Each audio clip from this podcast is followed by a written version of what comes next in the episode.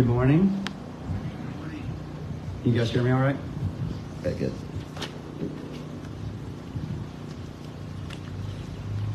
Uh, if you would, while I get uh, situated, uh, you guys can go ahead and turn to the book of James. We're going to be in James chapter one.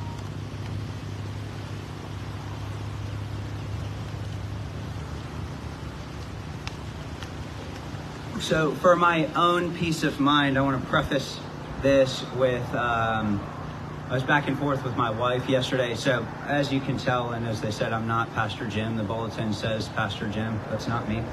Um, but uh, my wife and I, we were driving down to West Palm yesterday for something that we were picking up. And uh, Pastor Jim called me. And uh, I said, how's it going? He said, fine. I said, you doing all right? He said, yeah, I'm good. You could hear Kathy in the background. No, he's not. So he said, yeah, that he had hurt his back and was asking if I would be willing to preach today. I had already been scheduled to preach at Canal Point. Um, so I was like, yeah, sure, I'll I'll do that. But um, just to be candid, I mean, what I was planning on preaching at Canal Point is a sermon I've preached before. I know at Treasure Island, I honestly, for the life of me, could not remember if I've shared this message here or not. So some of you may have heard this twice. And if so, for whatever reason, God decided that's what we needed to hear. Um, so I, I've kind of been a little distraught about that. Um, but honestly, just this morning, um, I'll be honest with you guys, this past month, but especially the past week or so, it's been a real trial for my wife and I. Um, all things are relative, I get that, but uh, it just seems like sickness will not leave our home. It's just kind of a revolving door of one thing after another. Last Sunday, I was here by myself. My wife had to stay home because our youngest daughter, Felicity, was sick with a high fever, and thankfully found out what that was and started giving her antibiotics. But there's just been um, struggles associated with that. And then last night, my daughter Adeline got a fever out of nowhere.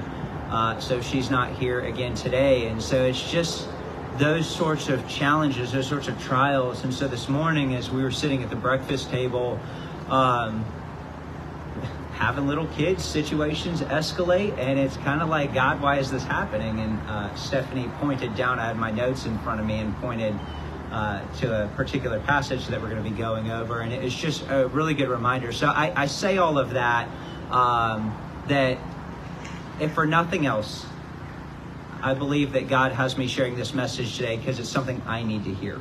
I need to preach the gospel to myself. I need to be reminded of these biblical truths, and I hope that it does the same for you all. Uh, the book of James tends to be a familiar book with lots of us because it's so practical. Oftentimes it can be given the, the nickname of the, the Proverbs of the New Testament because they're just uh, quick sayings that are relatively straightforward, very practical, easy for us to apply. Um, so lots of people tend to spend time in the book of James, and that's, that's great. Uh, and so I just pray and hope that our time here today is just another means in which God chooses to use his word to Uh, can form us into his image, and for anyone here that's still dead in sin, lost in sin, that God would choose to use this to, to draw you out. So let me open us with a word of prayer, and then we will get into James chapter one. God, I thank you for the privilege that it is to be here uh, in your heart, Providence, uh, just as far as Pastor Jim and the struggles that he's going through with uh, his back, Lord. Um, I thank you for this opportunity. I do pray for Pastor Jim, Lord. I pray for healing, that ultimately whatever is amiss within his back, that you would right that, that you would give wisdom as to the means in which you choose to use to accomplish that, Lord. So I pray for that family. I pray for uh, the congregation that's here, those that are at home for various reasons, Lord, that you would just take this time to illuminate our hearts and minds to the reading of your word. Uh, that you would choose to use me despite myself, Lord, and ultimately that your spirit would uh, speak truth in life. We thank you in Jesus' name. Amen. All right, so I'm going to be reading through uh, James uh, chapter one, verses, uh, I'm just going to go through one through um, eighteen. one through eighteen. All right, so uh, let me just read the text so we have that in our mind, and then I'll, I'll go through uh, my notes here. James chapter one, verse one. James, a servant of God and of the Lord Jesus Christ, to the twelve tribes in the dispersion, greetings. Count it all joy, my brothers, when you meet trials of various kinds, for you know that the testing of your faith produces steadfastness. And let steadfastness have its full effect, that you may be perfect and complete, lacking in nothing. If any of you lacks wisdom, let him ask God, who gives generously to all without reproach, and it will be given him. But let him ask in faith, with no doubting, for the one who doubts is like a wave of the sea that is driven and tossed by the wind. For that person must not suppose that he will receive anything from the Lord. He is a double-minded man, unstable in all his ways. Let the lowly brother boast in his exaltation, and the rich in his humiliation, because like a flower of the grass he will pass away. For the sun rises with its scorching heat and withers the grass, its flowers falls, and its beauty perishes. So also will the rich man fade away in the midst of his pursuits. Blessed is the man who remains steadfast under trial, for when he has stood the test, he will receive the crown of life, which God has promised to those who love him. Let no one say when he is tempted, I am being tempted by God. For God cannot be tempted with evil, and he himself tempts no one. But each person is tempted when he is lured and enticed by his own desire. Then desire, when it is conceived, gives birth to sin, and sin, when it is fully grown, brings forth death. Do not be deceived, my beloved brothers. Every good gift and every perfect gift is from above, coming down from the Father of lights, with whom there is no variation or shadow due to change. Of his own will he brought us forth by the word of truth, that we should be a kind of first fruits of his creatures. So as we walk through this text, I want to just give a little bit of context to the book of James, who the author is, who the audience is, just so that way we have it within the right context that we understand. It's very easy with very practical literature, uh, the Proverbs, texts such as this, uh, to quickly read and jump to application. How does this apply to me? And it's good, we want to learn how to apply the text, but we also want to make sure that we're applying the text within the context of what the author originally meant it to the original audience. So I just want to couch the context a little bit. So James was the half-brother of Jesus. Some would say the brother of Jesus, but obviously since Jesus was born of God, half-brother. Um, but they, they grew up together, and James was not a believer in Jesus Christ's message as him as a Messiah through his earthly life. It wasn't until Jesus' death, burial, and subsequent resurrection that James uh, was converted, and he believed the gospel message, placed his faith and hope in Jesus Christ, um, yeah, and was a, a became a, a, a brother in the church, um, and very influential amongst the early church. Uh, he was very zealous. Uh, his nickname was James the Just, and um, historians report, we don't know how accurate this is, but that apparently his knees looked like camel's knees because of how often he spent time knelt and kneeling in prayer. Um, so he was very zealous for the gospel and promoting that amongst the early believers. The audience, as it says in verse one, is uh, to the twelve tribes and the dispersion. The dispersion was whenever uh, the Jerusalem church began facing persecution after Christ's resurrection. The Christians were proclaiming the gospel. The Jews didn't like it. The Romans didn't like it. And so because of uh, persecution, they ultimately were spread abroad, which really was the fulfillment of what Christ said was going to take place as far as uh, the Great Commission. So God absolutely uses trials and suffering and hardship to accomplish his plans and purpose. Uh, that's part of the reason for this letter, is because that's what was taking place. Um, James was reportedly martyred in sixty-two A D by being thrown from the pinnacle of the temple, and then he didn't die from that, so he was then beaten with clubs until he uh, was killed. So he suffered for the gospel. He was willing to suffer for the gospel and to proclaim the good news. So um, that's a little bit of the context to the book of James, the author, the audience, the time frame in which this was taking place.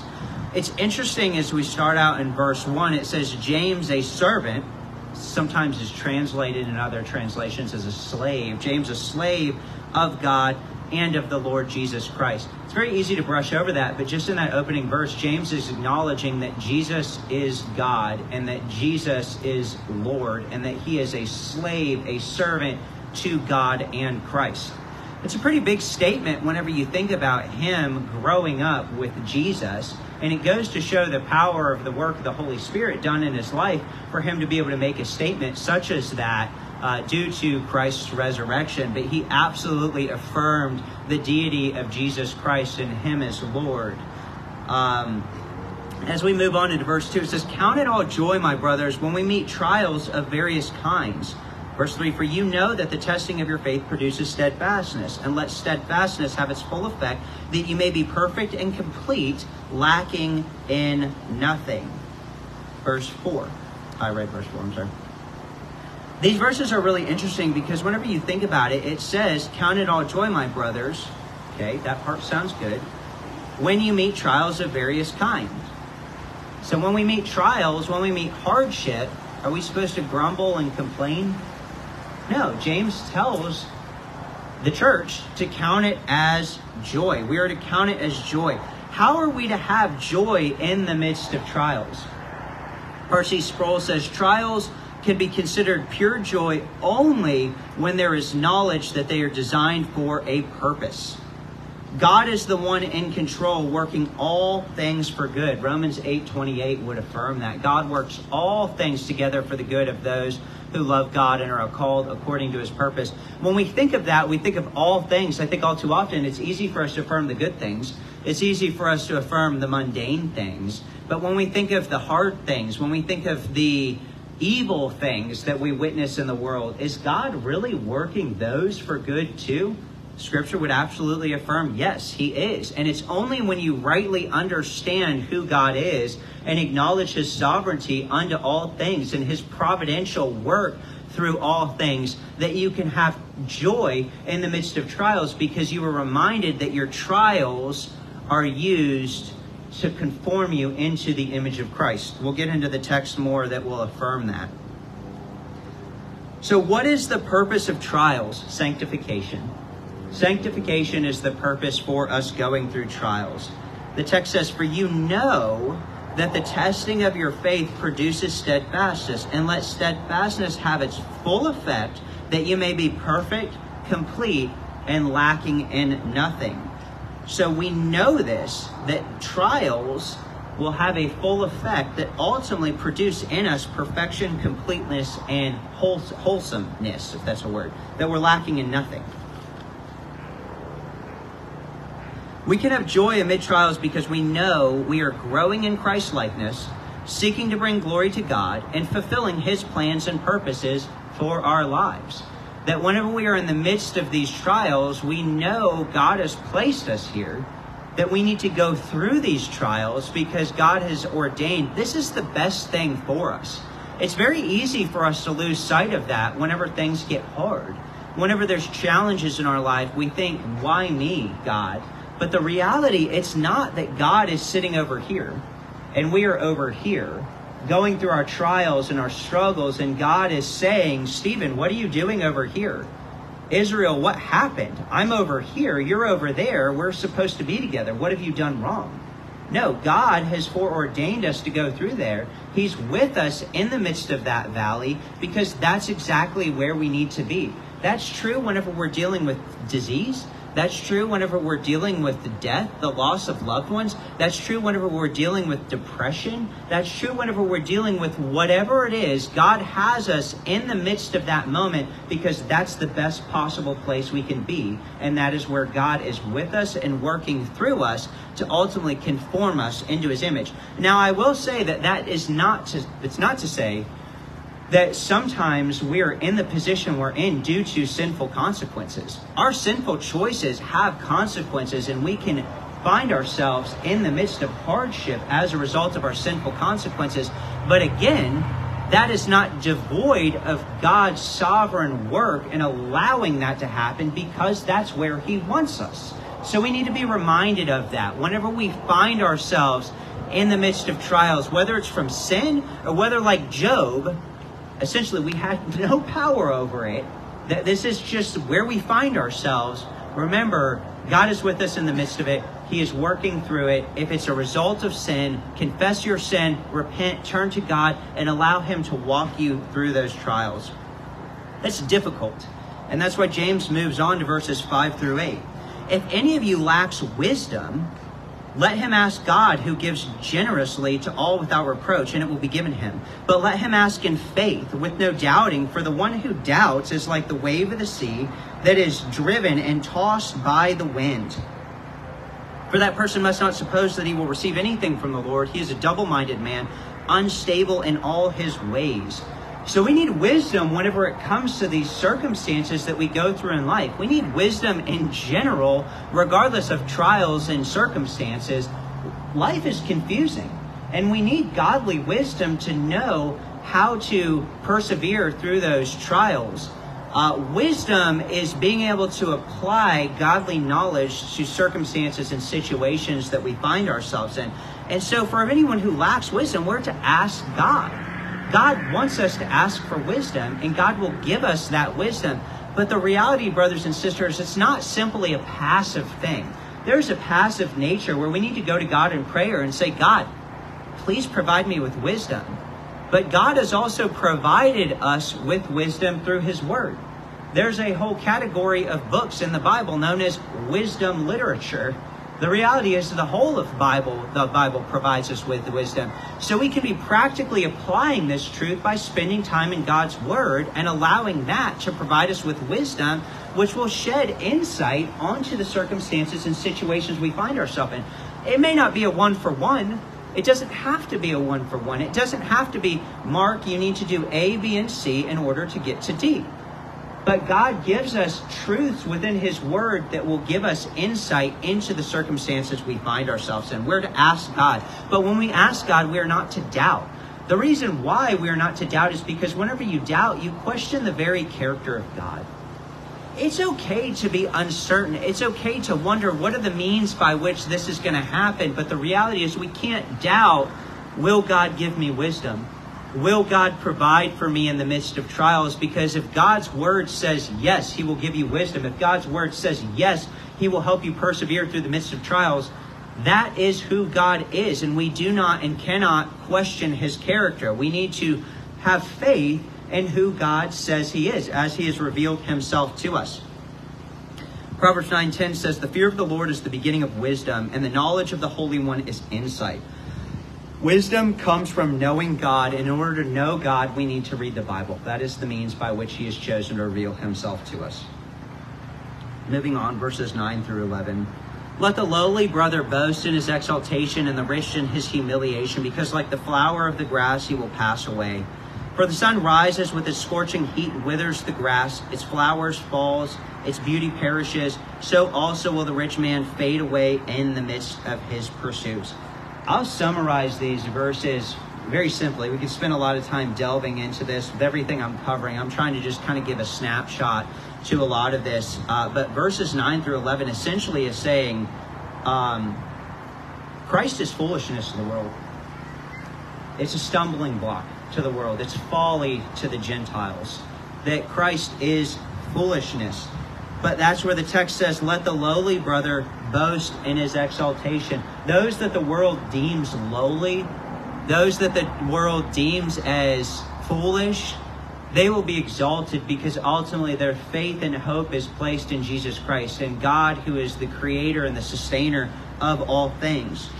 And it says the rich in his humiliation, because like the flower of the grass, he will pass away. The reality is, is that the world praises worldliness, but the world will pass away. Worldliness is fleeting. The riches that we acquire throughout this life are here one day and gone the next. There's no guarantee that you may have wealth, you may have security and whatever that looks like. But just like Job, one day you had it, the next day you don't. One day you're alive, the next day you're on your deathbed. There's no guarantee. So our hope cannot be placed in the things of this world. It needs to be placed in the eternal God and our only hope, Jesus Christ. The world's going to laugh at that, but that's okay, because ultimately we know who is in control. First Corinthians three thirteen says, each one's works will become manifest for the day, for the day will disclose it, because it will be revealed by fire, and the fire will test what sort of work each one has done. Ultimately, what if we place our faith and hope in? will be tested. We will be tested through fire, and ultimately, um, it's going to be revealed for what it is. Either it's going to withstand the test, or it's going to be burnt up like stubble. We need to reflect in our hearts, where is our faith? Where is our hope? What are we building the foundations of our life on? Verses twelve through eighteen. Verse twelve says, "Blessed is the man who remains steadfast under trial, for he has stood the test. For when he has stood the test, he will receive the crown of life, which God has promised to those who love him." Verse twelve, that word blessed that's there is actually the same word that's used when Jesus is preaching the Beatitudes. Blessed is the man who does A, blessed is the man who does B. Some of us are hopefully familiar with that. I don't want to spend much time there. But it's the same word, and it it's, it communicates happy, fortunate, blissful. That's what the word is seeking to communicate to us. So James here is using it. Blessed is the man who remains steadfast under trial. Happy, blissful, joyful is the man who remains steadfast under trial. This blessedness is found in remaining steadfast. We cannot have joy, we cannot have bliss if we are in habitual sin, because sin robs of joy. Sin leads us astray. That's what the text will get into as we get through verses thirteen through eighteen.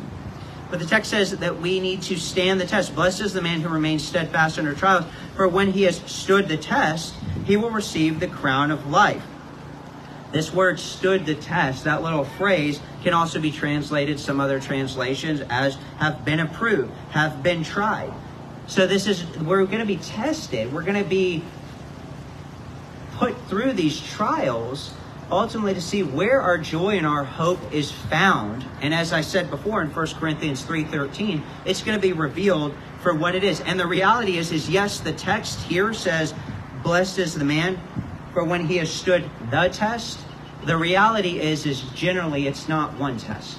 We're not going to go through life facing one test, and once we make it through, we got our get out of jail free card and it's smooth sailing from then on out. Um, I read a quote earlier this week, I'm going to butcher it, but it was something along the lines of, like, the Christian life is not um, sitting easy in an armchair being carried to heaven. That ultimately we're going to face challenges, we're going to face suffering, we're going to face hardship, and when one becomes a Christian, that is the beginning of that journey that we are to go through. And that can seem very bleak, but as James is affirming here, it's those trials where we find joy, where we find hope, where we find bliss, where we find genuine happiness. Why? Because it's Christ who's carrying us through that. We are working, we are walking alongside him as he's carrying us through his sovereign hand through this, doing a work through the Holy Spirit and conforming us into his image. We are dying to the things of this world. Our sinful flesh is being done away with, and we are being made new into the image of Christ. And brothers and sisters, isn't that better than sitting easy in an armchair, just striding through the things of the world without any speed bumps in our lives? Wouldn't you much rather be conformed to the image of him who died for your sin, who stood the gap for you, who faced the wrath of God, so that way we can spend eternity with him?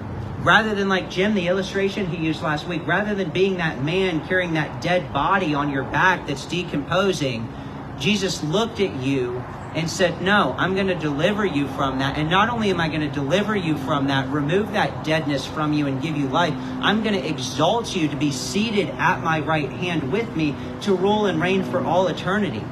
Isn't that better than not facing sickness? Isn't that better than not facing suffering? I would say with a resounding yes and amen. Do I always acknowledge that in my life? Absolutely not. Was I grumbling this morning? Yes, I was. I am sinful, and I need Jesus to work in my heart to change that. But brothers, sisters, whenever you get that perspective, it is so much better, the hope that we have, than our hope merely being in the things of this world. So we need to stand the test. We need to persevere. The text goes on to say, when he has stood the test, he will receive the crown of life, which God has promised to those who love him. The thing is, we cannot stand the test in our own strength. We can't do this on our own. That the text seems to imply that God looks in our hearts. He looks at us and finds something good in us. For when we have stood the test, he will he will receive the crown of life which God has promised to those who love him. Let no one say when he is tempted, I am being tempted by God, for God cannot be tempted with evil, and he himself tempts no one. But each person, when he is tempted, when he is lured and enticed by his own desire, then desire, when it is conceived, gives birth to sin, and sin, when it is fully grown, brings forth death. That ultimately we don't want to fall into this lie that we're the ones that persevere through this. The text makes it clear that we are we succumb to sinful temptations. We succumb to these sinful tendencies. Ultimately, it is God and his sovereignty that is the one that causes us to persevere. The text that we read this morning in First Samuel sixteen seven says, But the Lord said to Samuel, Do not look on his appearance or the height of his stature, because I have rejected him. This is talking about when Samuel was coming to anoint the new king. Ultimately, it would be David. But he says, For the Lord sees not as man sees. Man looks on the outward appearance, but the Lord looks on the heart. The Lord looks at the heart of the matter, of what's truly going on. And again, it can seem to imply that the Lord looks at the goodness within us, and that's what allows him, that's what causes him to either shine favorably or disfavorably on us. But some translate this text as understanding, but the Lord looks on the heart, as in the Lord looks on his own heart. The Lord looks into his heart and sees his plans and his purposes, despite the vessel that he's choosing to work through to accomplish his plan and his purpose. So the same is true here in this text in James, that the blessed is the man who remains steadfast under trial. The only reason why we remain steadfast is because God enables us to remain steadfast. It's nothing good in us that causes some people to be victorious and others to fail. Ultimately, those that persevere, those that receive the crown of life, those that receive eternal life, receive it because God has so worked in them to give them that gift of salvation, to give them that gift of perseverance. It is God who sustains us through life to live a life in conformity to his image, in obedience to him. It's not our own power. That we are either slaves to sin or slaves to God. And for those that have placed our faith in Jesus Christ, God is working in our will, in our lives, in our hearts, to enable us to live in conformity to him. All glory to God, not to me. It's not because I'm good enough. It's not because I read my Bible every morning this week. It's not because I spent twenty hours on my knees in prayer. It's not because I went to feed the homeless or I built a hospital or did any of those things. It's only, if any of that stuff is done, praise God, amen. But it's only done because God has enabled me, or whoever that person is, to do those good works. He is the one that enables us to do good and to persevere in the midst of trial. He is the one that gives us this crown of life that he's promised to those who love him, because he has enabled those who love him to love him. People do not love God. Romans three makes that very clear. No one seeks God. No one loves God. No one turns after him. They have all gone astray. Anybody who seeks after God, anybody who loves God, is only because God has done a work in his heart to cause him to do so. God is the one that stirs heart to place their faith and hope in Jesus Christ. It is done way before we ever say a prayer. It's way before we ever walk down an aisle. It's before that God has to do in a work of our hearts to remove a heart of stone and give us a heart of flesh. But I digress, kind of. Um, verse thirteen. Let no one say when he is tempted, I am being tempted by God, for God cannot be tempted with evil. This is really significant because James is telling these believers, whenever you, you're tempted, whenever you struggle with sin, don't blame God, because God is immutable. God is good. God is holy. God is just. Therefore, sin has no bearing on him. Sin does not sway God. God ultimately is always going to act in accordance to his will. Whenever we struggle with temptation, who's responsible for it? Well, we could either say Satan, the devil made me do it, or self. And brothers and sisters, I would say probably ninety-nine percent of the time, it's sinful self why we're struggling with sin. It's not the devil made me do it, all right? There's few exceptions. You look at the life of Job, and Job was suffering the way he was because God allowed Satan to afflict Job. But all too often, the afflictions that we face are a result of sinful self. And we need to be able to acknowledge that, so that way we can truly repent, confess and repent and turn to God, so he can lead us through that. He can deliver us from that. Also, there's a very big difference here whenever we look at temptation versus testing. Does God test us? Yes, he does. Does God tempt us? No. The text makes it clear. God tempts no one. Verse thirteen. For God cannot be tempted with evil, and he himself tempts no one. God will never tempt us with sin. He may use an occasion for testing, just like Jesus in the wilderness. Jesus was tested by God, but who was the one who was tempting him? Satan. Satan was the one who was tempting him. Sin is enticing. Sin is where our temptation is found. Verse fourteen, but each person is tempted, not tested, tempted when he is lured and enticed by what? His own desires. It's within ourselves that we are lured and enticed. And when those desires have conceived, they give birth to sin, and sin, when it is fully grown, brings forth death. So there's kind of a little bit of a... Uh, um, process that goes on here. We see there's temptation, there's desire, there's sin, there's death. Whenever we're tempted, we're lured and enticed by our own desires. So there's a bit of a process that goes on here, and I want to summarize it through what I'll just call the four D's. I have to give credit. I believe that I got this from John MacArthur. I think he's the one that, that did this, so just to cover my bases. Um, the four D's. Desire, which has to do with our emotions. Deception, which has to do with our mind. Design, which has to do with our will. I'll explain here in a minute. It'll make more sense. And disobedience. This is our whole self. So when we look at desire, sinful desires will always manifest themselves through a process leading up to sinful action.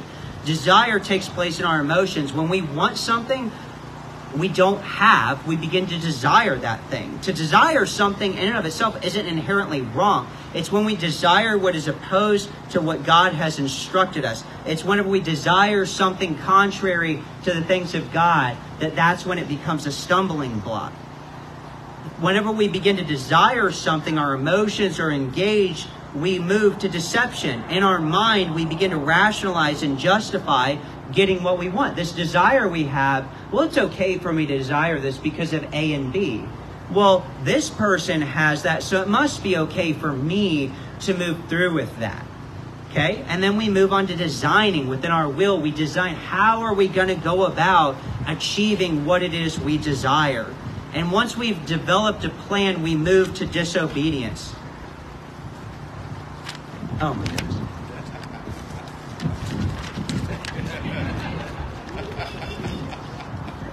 All right.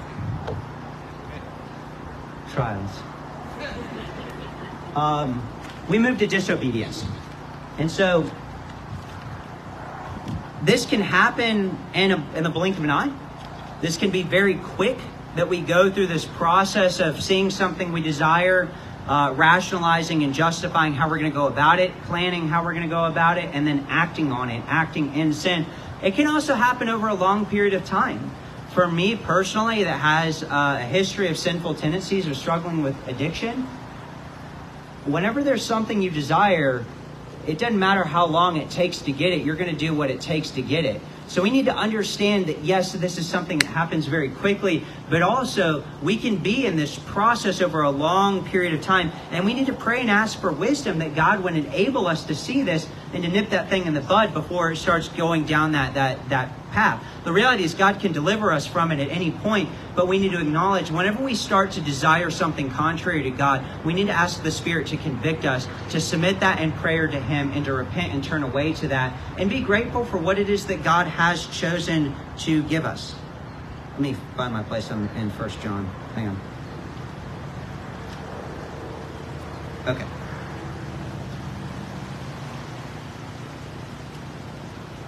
So verse fourteen, but each person is tempted when he is lured and enticed by his own desire. Then desire, when it is conceived, gives birth to sin, and sin, when it is fully grown, brings forth death. So we go through this process. It's just kind of a word picture that we go through that process to stumble in sin. And when we remain in sin, sin will always lead to death, because sin is anything contrary to God.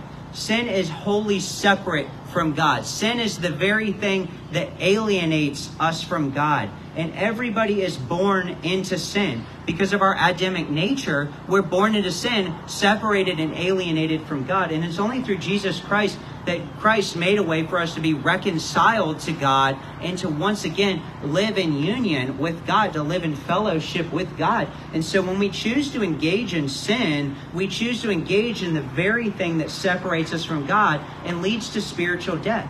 Jesus Christ, if he's Lord of your life, will deliver you from that. And will we stumble? Absolutely. Will we still sin? Yes, we will. First John makes that very clear, that if anyone sins, we need to turn to Jesus Christ and he will help deliver us from that. But we need to confess our sin. We need to own that, but we can't choose to habitually live in that. We can't choose to say in Christian liberty, oh, well, Jesus has forgiven me, so I can continue doing this on and on. Brothers and sisters, if you live that way, if somebody lives that way, the fruit in their life is really uh, attesting to something contrary to then Jesus Christ being Lord of our lives. And we need to take a look at that and really question, are we in Christ? Has God so worked in our life that we are in Christ? And if not, we need to turn to him in repentance and faith. Other times we may struggle with sin, but is our heart grieved over that? Are we seeking to allow the Lord to work in that area? Are we pleading? Are we doing whatever it takes to put death to that sin and allowing the Lord to lead us through that? I pray so. Some of us are going to struggle with sinful tendencies, a particular sinful tendency, perhaps the rest of our lives. But we need to allow God to be Lord of that and deliver us from that, not become complacent with that. Let me sum this up. Verses sixteen through eighteen. Do not be deceived, my beloved brothers. Every good gift and every perfect gift is from above, coming down from the Father of lights, with whom there is no variation or shadow due to change. Of his own will he brought us forth by the word of truth, that we should be a kind of first fruits of his creatures. So James is saying, do not be deceived, my beloved brothers. Do not be deceived that God is the one that leads you into temptation. Will he test you? Yes, he will. But will he tempt you? No, he won't. Do not be deceived that Satan is the one that's causing you to succumb to sin. Do not be deceived that somebody else is responsible for your sinful tendencies. Do people sin against us? Absolutely. Do those sinful choices of others affect us? Yes, they do. But ultimately, the way we respond to those sinful things that may have happened to us, that's our choice. That's our responsibility. That's our obligation. We can never blame somebody else for what they did to us, for the reason why you chose to react to that situation the way you did. God is sovereign, and God is in control, and God is gracious, God is merciful, and God can deliver you from whatever hurt that you've experienced, whatever wrongs have been done to you. God can so work in your life where you can choose to live in obedience and to truth and respond in the right way to those sinful things that have been done to you, rather than using that as an excuse for you to run headlong into sin and blaming other people for it. We cannot be deceived over that. Sin is our responsibility, and we need to own it no matter the way that it looks, and we need to repent and turn to Jesus Christ to deliver us from that. James goes on to say in seventeen, every good gift and every perfect gift is from above, coming down from the Father of lights, with whom there is no variation or shadow due to change. This goes back to what I was saying before. Every good gift and every perfect gift. Anything good in our lives, anything good that we do, anything good that takes place in all of creation, the whole of the universe, the credit can only be attributed to God. That is true for unbelievers and believers. People will say, well, people do good all the time. Use some of the examples I said before. They feed the hungry. They build hospitals. They find cures for diseases, so on and so forth. But the reality is, is that our sinful tendencies do that for self. Let me find in my notes here where I'm at.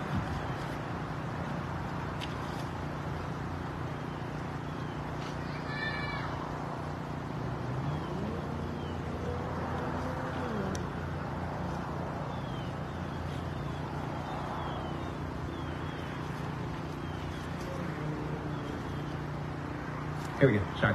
First Corinthians ten thirty-one. Do all for the glory of God.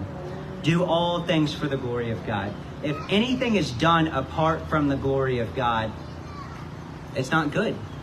So really, it's our heart motive is the point that I'm trying to make, is anybody who is an unbeliever is not doing the quote-unquote good that they're doing for the glory of God. Even we as believers, are we doing what we're doing for the glory of God? If it's not done for the glory of God, it's not good.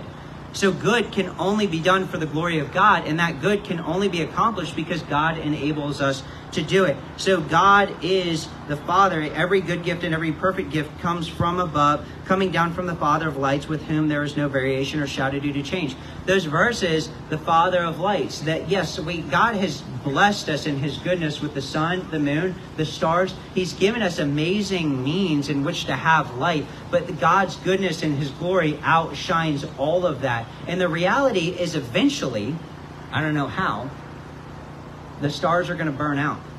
The sun's going to go away. The moon is no longer going to exist. The light as we know it is no longer going to be present. But you know what will be?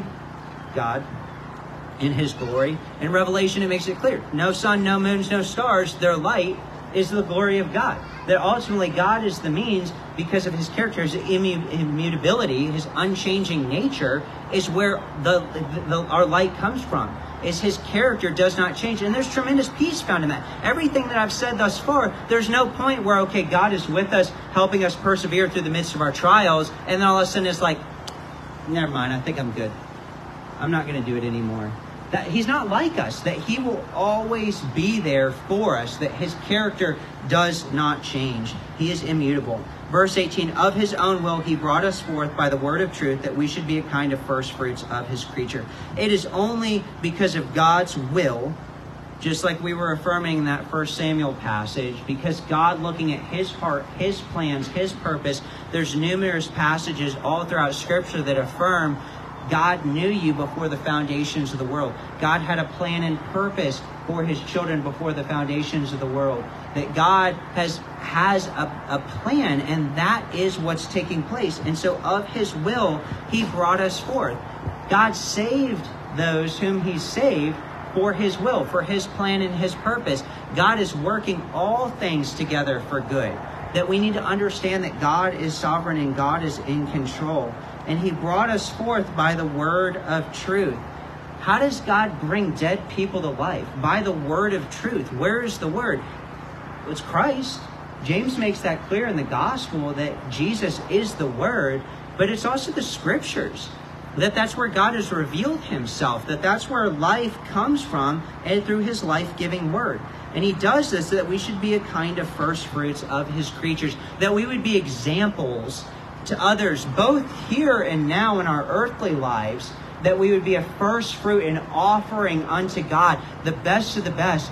Back in the Old Testament and the, the, the Mosaic law, they would bring their first fruits, the best of their crops, the best of their livestock, and sacrifice that, give that unto God as an act of worship. God is saying that's what we as believers should be, the best of the best given to God as an act of worship. But this is also true in eternity. Whenever it comes to angels and, and, and our, our heavenly lives, that we will be a sort of first fruit. That God looks at human beings for whatever reason, because they're made in the image of God, because he's chosen to do that.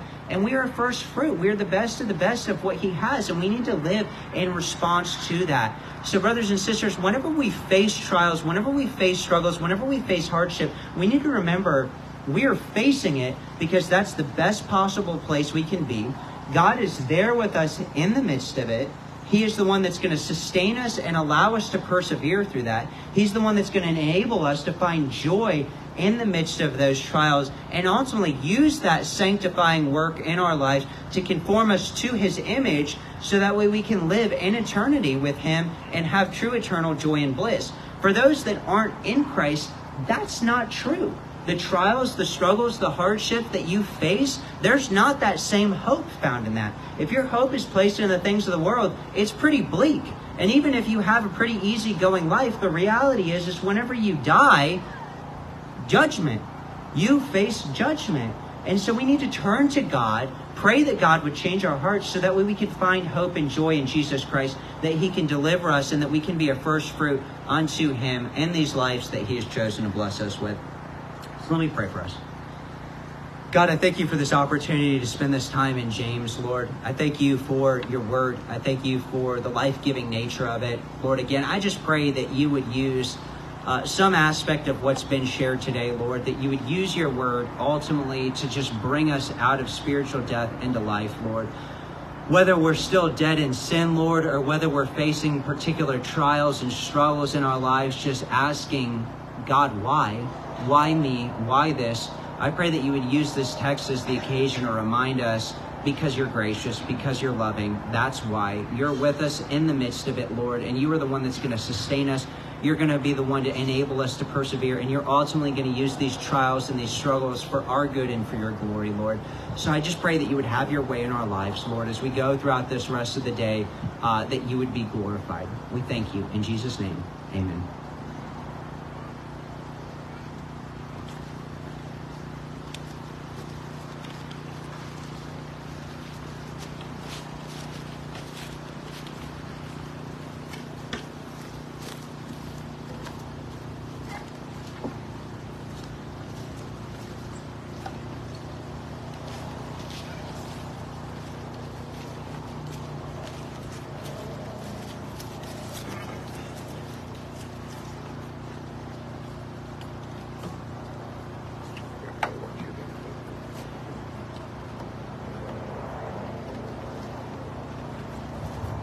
Right, let's close our time together with how firm a foundation.